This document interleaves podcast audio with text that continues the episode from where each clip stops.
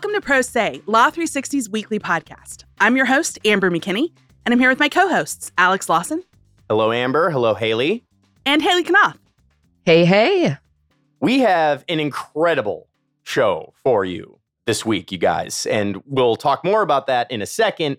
I did want to sort of uh, square a circle that we've had open for a while because we got some closure in the. This is one of those like Pro Say hobby horse stories, I would say. Some closure in the infamous Ana de Armas cut from the movie trailer Oh, lawsuit. right. Yeah. Alex, I think I remember this one. This is the one where fans had sued because she appeared in the trailer but was cut from the resulting movie that was put out. So they The- sued saying like they wouldn't have paid to go to the movie if they didn't know Ana de Armas wasn't going to be in it. That's accurate. I said cut from the movie trailer. She was cut from the movie and was in the trailer, and it Right. was like a false advertising type of thing. Um, this bubbled up, oh gosh, uh, like a year and a half ago at this point, and then we also discussed it at the end of the year because it had actually passed a. uh, It was either a motion to dismiss or some preliminary thing where the judge actually thought that there was there might be some legs to it, but that all came crashing down this week uh, in California uh, the federal judge there just said this is uh, completely speculative and a completely inadequate sort of class certification uh, attempt. The thing was, it, it wasn't even about going to the movie, it was about people who rented the movie from Amazon. And the judge who was overseeing it just said, um, you know, I gave you a lot of chances, kind of what I was just saying. he said, I gave you a lot of chances to kind of modify your complaint with things that we're talking about. And then a very ominous line from the from the uh, from the dismissal this week was in each prior dismissal, the court has clearly delineated the pitfalls of the complaint and allowed successive amendments. However, it now appears to the court that further amendments would be a futility. Um, they Ooh. said that, like, Wow. this is the third time the consumers had been allowed to amend their lawsuit, and then the judge also said it shall be the last, which is oh my just god. it sounds like the Emperor in Return of the Jedi or something. I don't know. anyway, so that's uh, that kind of petered out. I was interested about that because it was like the main question there was like whether like a movie trailer is artistic expression or a commercial. And we didn't even really get to that threshold here because the judge thought that the suit here is just entirely speculative. But uh, yeah. anyway, that's where we're at on that. that was a really interesting one. I'm glad we got some closure on it. Like you mentioned, Alex, we have a fantastic show today. I am personally very excited about it. Speaking of Pro Say hobby horses, uh, yes. what one of the things that we talk about perhaps a little uh, a little too much on occasion is The Bachelor, and we were so lucky to Alex and I just had a great conversation with uh, James Pierce. He is a big law attorney at Mayer Brown, and he was on the most recent season of The Bachelorette. So make sure you stick around for that. I cannot wait to hear that, you guys. I remember him as the guy who brought donuts and cider, which Yeah. we're getting close oh, to it came fall. up. Oh, it came up in the conversation, Amber. Oh, love it. Love it. So, everybody stay for that, but let's get into some news because we have some of that to cover before we kick off with that that interview. I actually want to talk about how after the most recent Supreme Court term, one of the biggest cases was overturning affirmative action in college admissions. And many at the time had predicted that ruling would reverberate in the workplace as well. And boy, were they right. We're starting to see that now. And I want to talk about how that's manifested in big law. This past week, the American Bar Association condemned recent actions from elected officials and advocacy groups that are challenging law firms' diversity programs in light of that high court ruling. The ABA has said it's, quote, deeply troubled by these efforts to basically end diversity efforts at firms. there's a lot of prongs to this, obviously. And if it was just, I've seen this bubble up in the news here and there, you know, about people from various quadrants of the media, sort of, there's some backlash against like diversity inclusion programs. But the fact that the ABA kind of decided to weigh in on this is, is, is why we're talking about it here. But I do want to situate everybody about what exactly the beef is. So tell us more about that. Yeah, there's a couple of things that have bubbled up that resulted in the ABA pushing back. So, the American Alliance for Equal Rights filed separate lawsuits, one against Perkins Coie and the other one against Morrison Foerster last week. In those suits, they allege that the law firm's fellowships that are dedicated to minorities amount to unlawful racial discrimination. If that organization sounds familiar, it's fronted by Edward Blum, whose legal challenge was the one that culminated in the Supreme Court ruling in June that struck down race based admission practices at Harvard and the University of North Carolina. So he's back at it, still with this, but now targeting these law firm programs. In addition to that, a group of five Republican attorneys general sent a letter to AmLaw 100 level firms advising those firms to terminate any race based quotas or preferences. The letter has some pretty strong wording. I wanted to read this one sentence about that push in the letter to have them terminate those programs. Quote If you choose not to do so, know that you will be held accountable sooner rather than later for treating individuals differently because of the color of their skin. So they're mincing no words there. Those five attorneys general are serious about this as well. In particular, the letter states that firms' pursuit of Mansfield rule certification, and that's the thing that's awarded to law firms that have at least 30% diverse lawyers represented in leadership roles, they say that that type of certification is breaking state and federal law based on the Supreme Court's decision. Okay. Well, so what did the ABA have to say about all of these arguments? Well, first, the ABA pointed out some stats. Just 6% of lawyers are Hispanic, while Hispanics make up 19% of the US population. Very similar for Black attorneys, there's only 5% of lawyers are Black, while they make up 13% of the overall population. ABA President Mary Smith also highlighted that diversity is good for business. Clients are often demanding diverse legal teams. And she generally lauded diversity, equity, and inclusion efforts at firms. This was the quote from the ABA president. Efforts to open the opportunities in the legal field to underrepresented groups would be significantly damaged by the loss of diversity and pipeline programs. So, just a full throated endorsement of keeping those programs. The ABA knows what it's up against and what the arguments are on the other side, but they want to keep these in place. I do want to give a nod, as we often do, to our own reporting on this on this issue, the diversity snapshot. It came out some weeks ago, and we do it every year. Everyone does a great job on that. This is a very active dispute here, though. And I mean, I just, you know, these these lawsuits have been filed, and clearly the ABA has made its opinion known. I mean, is there some sort of best practices or some way that firms that might be well intentioned in this area should conduct themselves given all this turmoil that's going on? Turmoil is the right word. So it really depends on who you ask what you should do if you're in law firm leadership right now. Blum told Law 360 that, and this is a quote It is regrettable that the ABA is endorsing employment practices that exclude certain applicants because they are the wrong race. Lawyers should know that the law does not permit racial discrimination in order to achieve proportional racial outcomes in any profession. So, if you are in that camp, the advice is do nothing, stop these programs. Meanwhile, the ABA remains uh, steadfast. They are urging firms not to give up on their programs because increasing diversity is a goal that the ABA also has as part of its rubric. Instead, they're calling on firms to identify ways to comply with the law that still promote diversity and inclusion. So I if I were going to prognosticate, I would say that the next steps will be firms trying to find what is a middle ground here where they're not running afoul of any Supreme Court ruling, but they're still fostering diversity. We just have to wait to see what exactly that middle ground is always keep our eye on the industry trends that had the big shops talking. I wanted to now pivot to a couple of interesting stories, really, that both involve the consumer products giant 3M. And 3M has been quite busy this week. The company struck a $6 billion deal to settle hundreds of thousands of lawsuits from people who say that they suffered hearing loss after they used the company's earplugs. And that settlement came on Tuesday. And that basically put an end to the largest mass tort litigation in US history. So, no small feat there.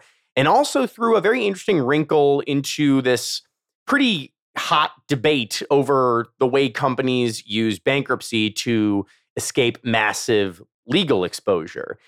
Uh, and in fact, on the very same day that that settlement was struck, the $6 billion settlement over these earplugs, the company moved ever closer to finalizing a $12.5 billion settlement over its role in contaminating municipal water supplies with so called forever chemicals. So it's been quite a pricey week for 3M. Yeah, just a little back of the envelope math there. That's $18 billion worth of settlement news. So we need to get into the particulars here. Let's take them one at a time. Earplugs first. What happened?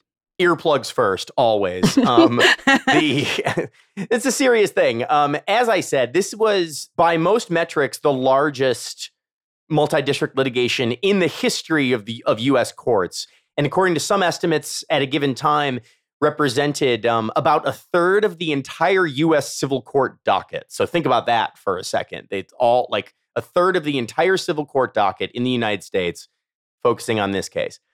And the reason for that is because there were about 260,000 active claims in various courts, all centering on these allegations that earplugs that were made by a 3M subsidiary, it's a company called Aearo, actually caused hearing loss, which is kind of the opposite of what earplugs are supposed to do. They're supposed to prevent hearing loss. Thank you for reminding us. Well, yeah, I mean, I think that's important to flag. Most of the claims were actually from veterans of the US Armed Forces because the earplugs were, in their largest number, used in military training and active operations between 2003 and 2015. But the suits all allege that the company hid design flaws regarding its earplugs and fudged test results about their efficacy and also failed to provide proper instructions about how to use them, all of which contributed to hearing loss. There are obviously some variances across, you know, a quarter million claims, but that is the basic nut of what we're talking about here. And the earplug litigation was very notable, not only for its size, which we already talked about, but the fact that there were 16 bellwether trials. I mean, and that's a lot. I mean, bellwether by its design is really supposed to be one initially. And this was so massive. There were 16 trials so far since the MDL formed in 2019. 10 of those trials resulted in losses for 3M with verdicts totaling over $250 million. So, like you say, Amber, do some back of the envelope math. This was going to get quite pricey for 3M if it kept going in this direction.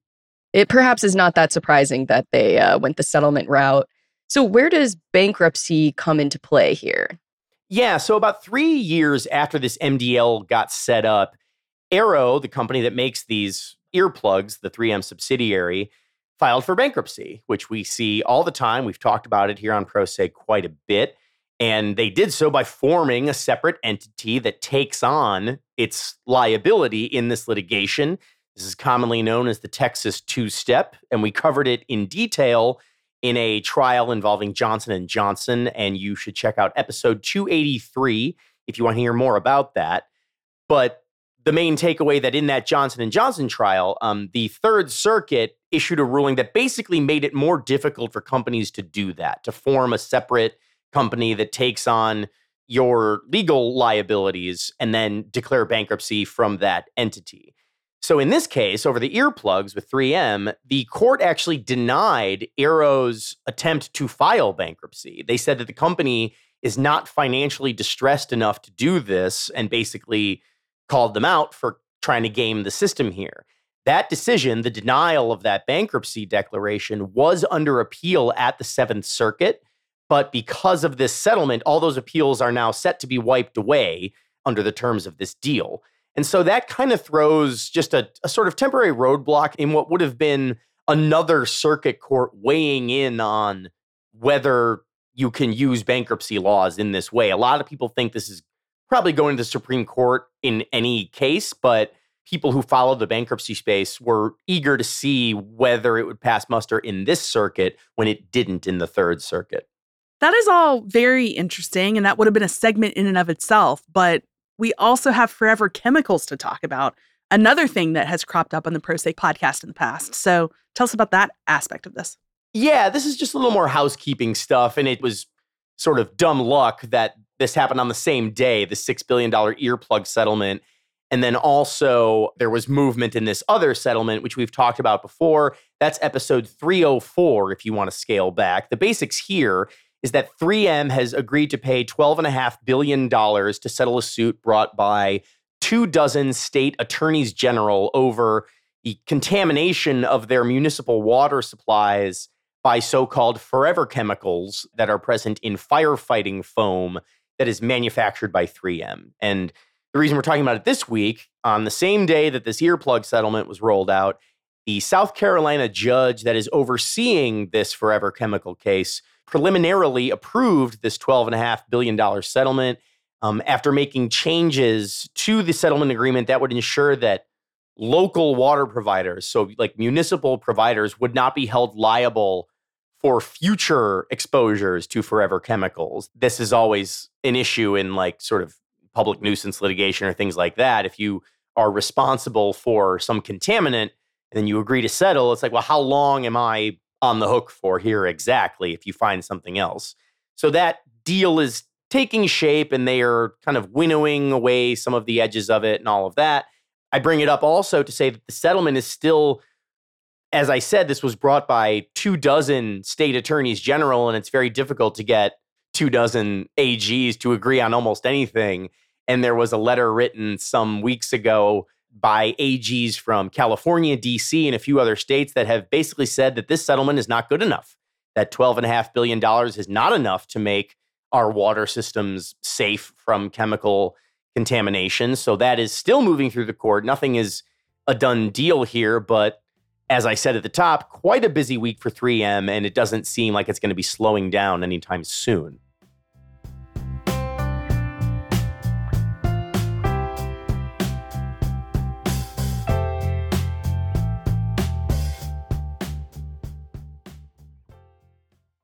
If you've been listening to the Pro Say podcast, you know how much the legal industry is thinking about artificial intelligence. If you're among the attorneys worried that AI will cut into your revenue, you may want to look into Overture Law. What's Overture? It's an attorney to attorney referral platform that's ethical and also easy. Generate referral fees for the matters you can't service by handing them off to vetted attorneys. If AI has you worried, unlock the revenue you've been passing up by checking out overture.law today. That's not .com, it's overture.law.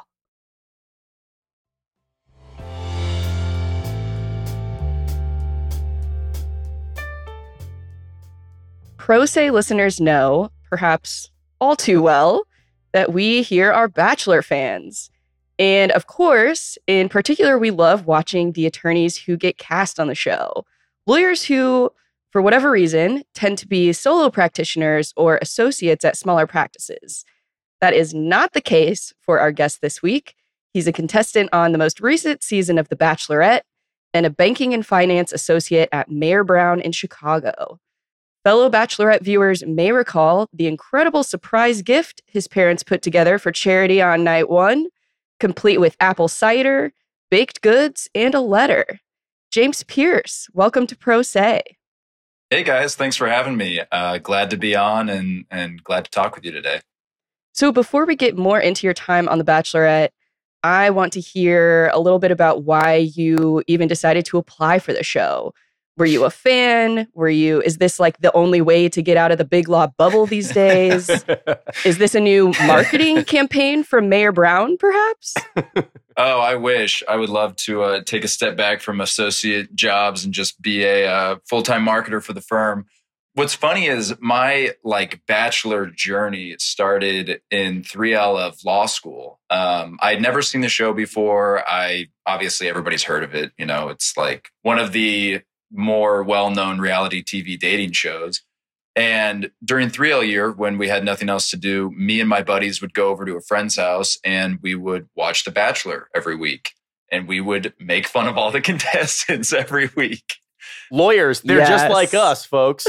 yeah, yeah, yeah. Um, no, and I mean, like looking back on that, it's so funny because like the same thing happened to me where you'll you're on the other side of it now, and you see people commenting about stuff that you did on the show, and it's just, I mean, it's funny because I used to be that guy, and now now I'm on the other side of it. So, but um, when I was studying for the bar, my buddy's girlfriend actually nominated me and when they got back to me, I immediately deleted the email because I thought this is spam. Uh, it's not real. like, there's no shot that they're actually interested. Um, and I didn't actually go through the whole process the first year. Uh, and then when this year rolled around, I thought it'd be a good idea to try it again. And so I put my name in the hat and was lucky enough to get accepted and to move on and to uh, meet the great cast that we had this season and meet Charity Lawson, who was absolutely wonderful and exactly what what you see on TV. She was um, she was a terrific lead for this season and no relation to our own Alex Lawson. Yeah, thank you for clarifying that. So. Not to my knowledge. That's so interesting to hear you say that. I I feel like I've I listen to a lot of bachelor and bachelorette contestant interviews, and it is a lot of like, oh, my friends put me up for it, and it was kind of a joke, and then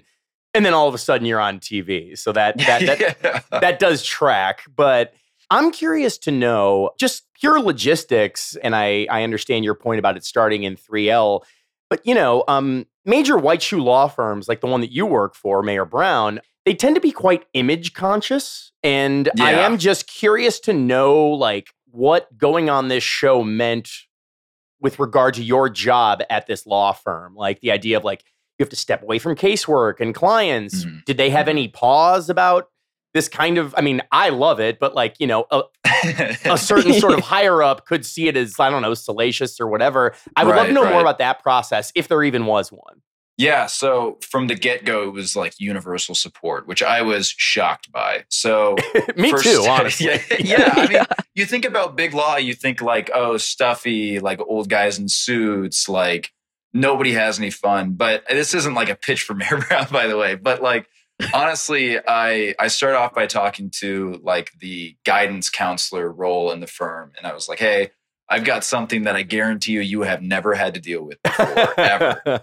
and she was like, "All right, hit me. I've heard everything." I was like, "I bet you haven't heard this." Um, was wondering what your thoughts would be on like me going on reality TV and being on The Bachelorette. And she was like, You're right. I have never heard about this before. yeah. This is way outside my purview so then after that it was like it was conversations with firm management uh, it was conversations with our like risk team and then finally you know well i guess more initially than that was conversations with the partners that i work for a lot. And i do ma- the majority of my work for two partners here in the fund finance group and they were they thought it was hilarious. They were like yes you have to go uh, a different a different partner was like, if you don't go, I'm not going to give you any work anymore. Wow, look at that! This is this is going to be the coolest thing that's ever happened to me by proxy. Um, and no, I was grateful for that. It made it made stepping away really a lot easier, and then sure. coming back was was kind of a breeze, just because everybody was on you know Team James. They were having. oh yeah, they were having they were having weekly meetings when I was on the show, oh, you know, damn. to talk about the spoilers and be like, oh, do we think James is still on there? Is he home yet? Like, what's he been doing? oh, I saw this picture that reality Steve posted about him or something. So to hear about all that, that was really flattering. Um, and it was nice. I think it speaks to a, a, good firm culture if you let your associates do something as crazy as going on reality TV.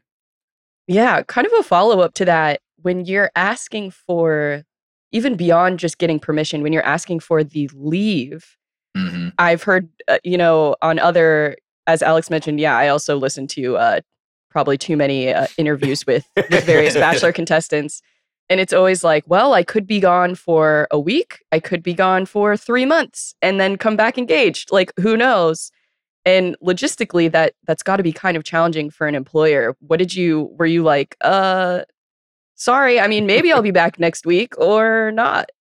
Yeah. So um, basically, what I did is I was just like, hey, there's a certain period of time that I could be gone. Um, I'm just going to take a leave of absence. And they had paperwork drawn up for it. It was like, okay, you know, if you're gone a week, it'll look like this. If you're gone, you know, several weeks, it'll look like this. Um, so that process was actually the easiest. I had kind of forgotten to do that until like three days before I was leaving. is the partners were like, "You've talked to HR, right?" I was like, "What? No." and they're like, "You need to tell them that you're leaving. It's not just our decision." I was like, "Okay." Uh, and the head of the head of the HR like subcommittee that deals with this stuff was a massive fan of the show, and he expedited everything and got it all taken care of like I don't know five hours before I was slated to actually leave. So fantastic. Well, so as I mentioned earlier, the franchise does have a long history of casting attorneys, and a lot of them have, you know, gone on to some very successful uh, franchise careers, like Rachel Lindsay, for instance, mm-hmm. the first Black Bachelorette. She was an attorney at a mid-sized litigation firm. when you were preparing to go on the show, I'm curious if you like slid into any attorney contestant DMs or like watched their seasons for inspiration.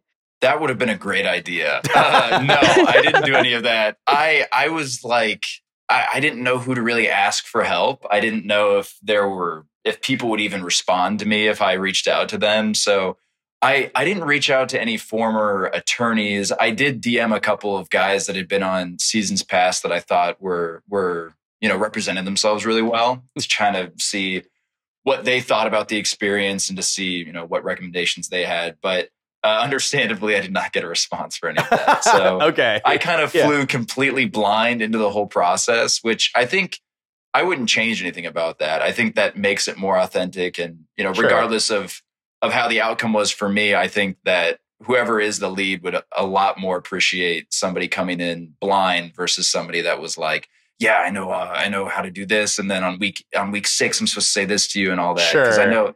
I think there's a book out there about how to Oh, win yes, the there is. Bachelorette. Yeah, yeah. I, own I- that book. Did you? Is it good? Is it a good read? It's it's funny. It's mostly just funny because it's written by two TV comedians or like comedy writers. yeah, Oh, nice. So Um, yeah, it's it's just funny, but but yeah, they take it very seriously. Yeah, yeah. Um, I like don't even want to look at it because I don't want to see No, how I many mistakes that I made. I think I think that's probably wise. Um, and I thought Yeah, you very I, For the right reasons, dare I say? well, say. hey, listen, not to go the the third rail there, but I'm gonna shoehorn in a question here that is probably the most like legal news podcast question you could ask, and I Yeah. and I just give the disclaimer there to begin with. You know, I know like lawyers are just like other like any other people. They're not a monolith. Some people are introverts, some people are Mhm. extroverts. You know, and you know some people are like sort of more aggressive, more passive, whatever. But I do think, I mean, I've been a legal reporter for over 10 years, and like I do know that they lawyers tend to be somewhat risk averse Yeah. and, and and somewhat analytical just by their nature. And so this is a long way for me to say, was there anything from your like legal training or your actual legal work that kind of colored how you carried yourself on TV because you are you're, you're both trying to date someone but you're also on television which you're aware of. And I'm just kind of curious as to you know whether and to what extent your professional like training colored that at all yeah, so it's interesting because I've always told people that law school definitely changes the way you talk, it changes the way you think, it changes the way you interact with people. and I haven't noticed that about myself, but my buddies will tell me about it all the time. oh like, yeah there's a there's a scene or the the first scene where Charity and I are sharing the donuts. My buddy is like, of course, after you were done eating it, you were like making the face like, oh, it wasn't a bad donut. It's like that's just totally you being like a, the weird lawyer that you are. Is that you don't you're not like evaluating the moment. You're evaluating the donut that you're eating. So I thought that was funny that that somebody picked up on that. I was like, you know what, I do, I did do that, and I feel like I do that a lot more since law school. Um, donut appraisal honestly- clearly yeah, yeah, donut Yeah. appraisal. Like, oh yeah, you know, this is not too stale. It's a, it's a pretty good donut. It's like, no, okay, you just sit there and enjoy the moment that you're having. Um, but I think what's funny is uh, what actually I think prepared me most out of any of this was uh, moot court. I did moot court my 3L year and getting asked a question that you have no idea what the answer is to, like defending a side of something that you know is wrong sure um, and having to do that in moot court, and then going on to the Bachelorette and being like, okay, hey guys, uh, you're gonna play Speedo dodgeball now. It's like, oh, okay, I can roll with this now because like I've had a way, way more heart wrenching experience getting cold called and getting you know questions on moot court that uh, I feel like I can do this now, and I felt like I was composed during the interviews and stuff during during my time on the show maybe like too uh flat a little bit. Sometimes i would watch my my stuff on on the screen be like man i really could have uh, injected a little bit of personality into this. But overall you know i i think law school helped helped in that way that you're able to roll with the punches a little easier after Mhm. getting cold called Well, you had such a great cast this year too. Uh, Mm. Speaking of, you know, the group dates, like the speedo volleyball. I always feel so bad for all Yeah, the contestants during those sorts of things. But I do want to hear more about your castmates and friends you made. Yeah, I mean, going into night one, there there are guys that like I instantly sort of clicked with. Like John B was my buddy from from night one. Uh, we talk all the time now. Um, Nice. We've been on a couple of trips together, and then there were guys that you come away from it that you think, well, like initially that you have no no real connection with at all in terms of like a friendship sort of deal. But then after filming's wrapped, you start talking to these guys, and you're like, wow, these guys have so much depth to them and they could be completely opposite of me. Like a guy like Brayden is a guy that is, you know, he's he's very vocal, he's very like outgoing, he's very sociable, and those are things that I'd like to be, but I'm just not all that all that time all the time. But with him, you know, we talk all the time now. He is such a nice guy. He is so genuine and he has so much depth to him that was really surprising. And him and Aaron S are really good friends out in San Diego. And they'll sometimes call me when I'm stuck at the office and they're like, Yeah, we just got done surfing. Like, when are you gonna come out here and surf with us? I'm like, oh, this is nice. Like I've got these uh, these crazy California surfer guys calling me while I'm I'm sitting in my office at 8 p.m. trying to wrap up a credit agreement. So that part has been amazing. friendships that I've made. That's so interesting to hear. And you hear that a lot. Again, I'm telling on myself when I listen to interviews of other contestants. I trust you're fielding earring suggestions from Brayden for yourself. I don't know if you got any, if you know that going on. I have to ask about that only because you mentioned him.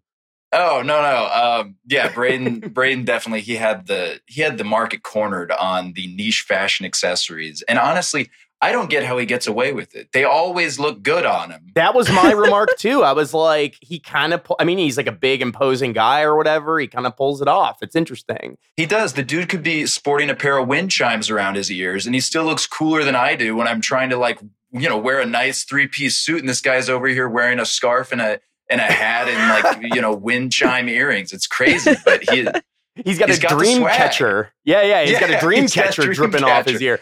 he's got it that answer is very interesting because that that kind of relates to what I wanted to ask next, which is that the show is over now and you you didn't last very long, but that doesn't matter to us. We wanted to talk to you from the moment we saw you. And I bring it up just to say that the people who go on these shows, you know, usually go in one of two directions after it wraps. They either lean full into like celebrity lifestyle, influencer lifestyle, join the Bachelor extended universe, whatever it might be, or they just return to relative anonymity. And I wanted to ask I noticed that you're not going to paradise. I don't know if that was your choice or well, the he could be choice. a late could be a late arrival. you never well, know you can you you can tell us if you want. You're probably Yeah. bound by some break your NDA that I don't know that about. contract. Yeah, go for it. yes But anyway, how has your life been since the show ended? Is really what I wanted to ask. Well, you know, let's just set the record straight. I did make it about halfway through. Now, that's not too bad for a, a lawyer out of Chicago. yes, Um, yes. no, but hey, honestly, not too much has changed. Uh, you get recognized. I think I've been recognized twice. One person recognized me at an airport when I was watching a video of the rose ceremony, and they're like, "Wait, that's you, isn't it?" Oh, was like, wow, oh yeah, that's- me. That's pretty "Oh, wow." embarrassing I'm, like, for you. It up. Yeah, it's very embarrassing for me. Um, and then some guy in Indiana recognized me when I was hanging out with a couple of my buddies. But yeah, not too much has changed for me. Um, I'm I'm so grateful for the experience. Uh, you know, just alone on the friendships that I made. You know, I was I was just in Las Vegas with Don and Charity celebrating their engagement. Like you don't get to do I mean, that kind of stuff doesn't really happen that often. And so that That's awesome. that to me has been the yeah, the the biggest thing that I've gotten out of it. As to like future involvement, uh, who knows? You know, um, I'm not gonna close the door on everything, but um, but I'm I'm happy with where I am now, and I'm grateful for the experience. And it's it's been a blast, honestly. Everything from the beginning to the end. So Awesome. All right. Last question. This is not really a question. I have a pitch, and this is better suited for ABC. We are in touch Uh-huh. with ABC. Maybe we'll see. But only because you're an attorney and we got you on the show here, I wanted to bounce an idea off you. Maybe you can help me me. refine it a little bit. Okay.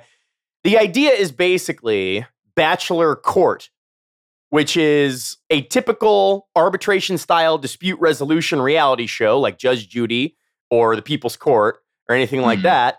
But it's No, within no. but it's within the Bachelor universe. And the the whole idea, I mean, this whole reality TV ecosystem thrives on people having beef with each other over some real or perceived transgressions. mhm. And I think you would be a great choice to preside over these proceedings in a moot bachelor court of sorts. You think there's any legs there? What do you think? I think that's a great idea, but I think you know we've got a lot of challenges here. What are the standards for evidence? You know, what are you know what are what are the motions going to be? You know, can I file a twelve b six against something? Yeah, you know, I have no idea. no, that's good. I think it's a great idea. These yeah. are the questions we have to ask as we develop this. Yeah, we're we're yeah. workshopping the idea. That's very fair. I mean, in the in the actual people's court, those were real cases that were filed. Those are legal yep. claims that people then waive and part of the waiver is that they go on TV to do this uh, arbitration. I'm thinking we don't even need like full that like we don't even need rules of evidence here so much as like because I'm not talking about like oh someone stole like my cat or something. I'm talking about like right, right, right, someone was talking shit about me. I want you to rule on whether that is good or bad. Like we're even outside like statutes and things like that. This is more like etiquette or or stuff like that. I don't I know. Think, yeah, yeah, yeah. I still I still think we'll need some evidentiary rules because you're gonna IG are, snapshots. Are we looking? Yeah, yeah. are we looking at? I at? think it's actually better with a are ton we, of like formulaic rules. I think that'd be funnier, right? yes. Yeah. Absolutely. Well, surprise witnesses, which yes. are actually a thing. I think it's a great idea. I'm going to get on the phone uh, with my contacts at ABC. We're going to pitch this. Please. You know, we need we need a snappy name for it. What are you thinking? Just Bachelor Court? Yeah, no, we can workshop that too. I don't know. Do you accept this verdict? I don't know. Something. there we go. I don't That's know. not bad. Something. I don't Do you know. accept do you, this do you accept this? No. No. Do you accept this judgment? No, no, no. Uh, yeah, we'll we'll we'll work on it though. Yeah, let's uh, let's get on the phone, have a have a chat. Yeah, yeah. No, uh, I, I think it's got some legs, man. I think that's a great idea. Well, this has been incredibly uh, productive for our future reality career, so. but also just just fantastic talking to you, James. Thank you so much for joining us on the show today. Absolutely. Thank you guys for having me. I really appreciated the time and uh, glad that we got to do this.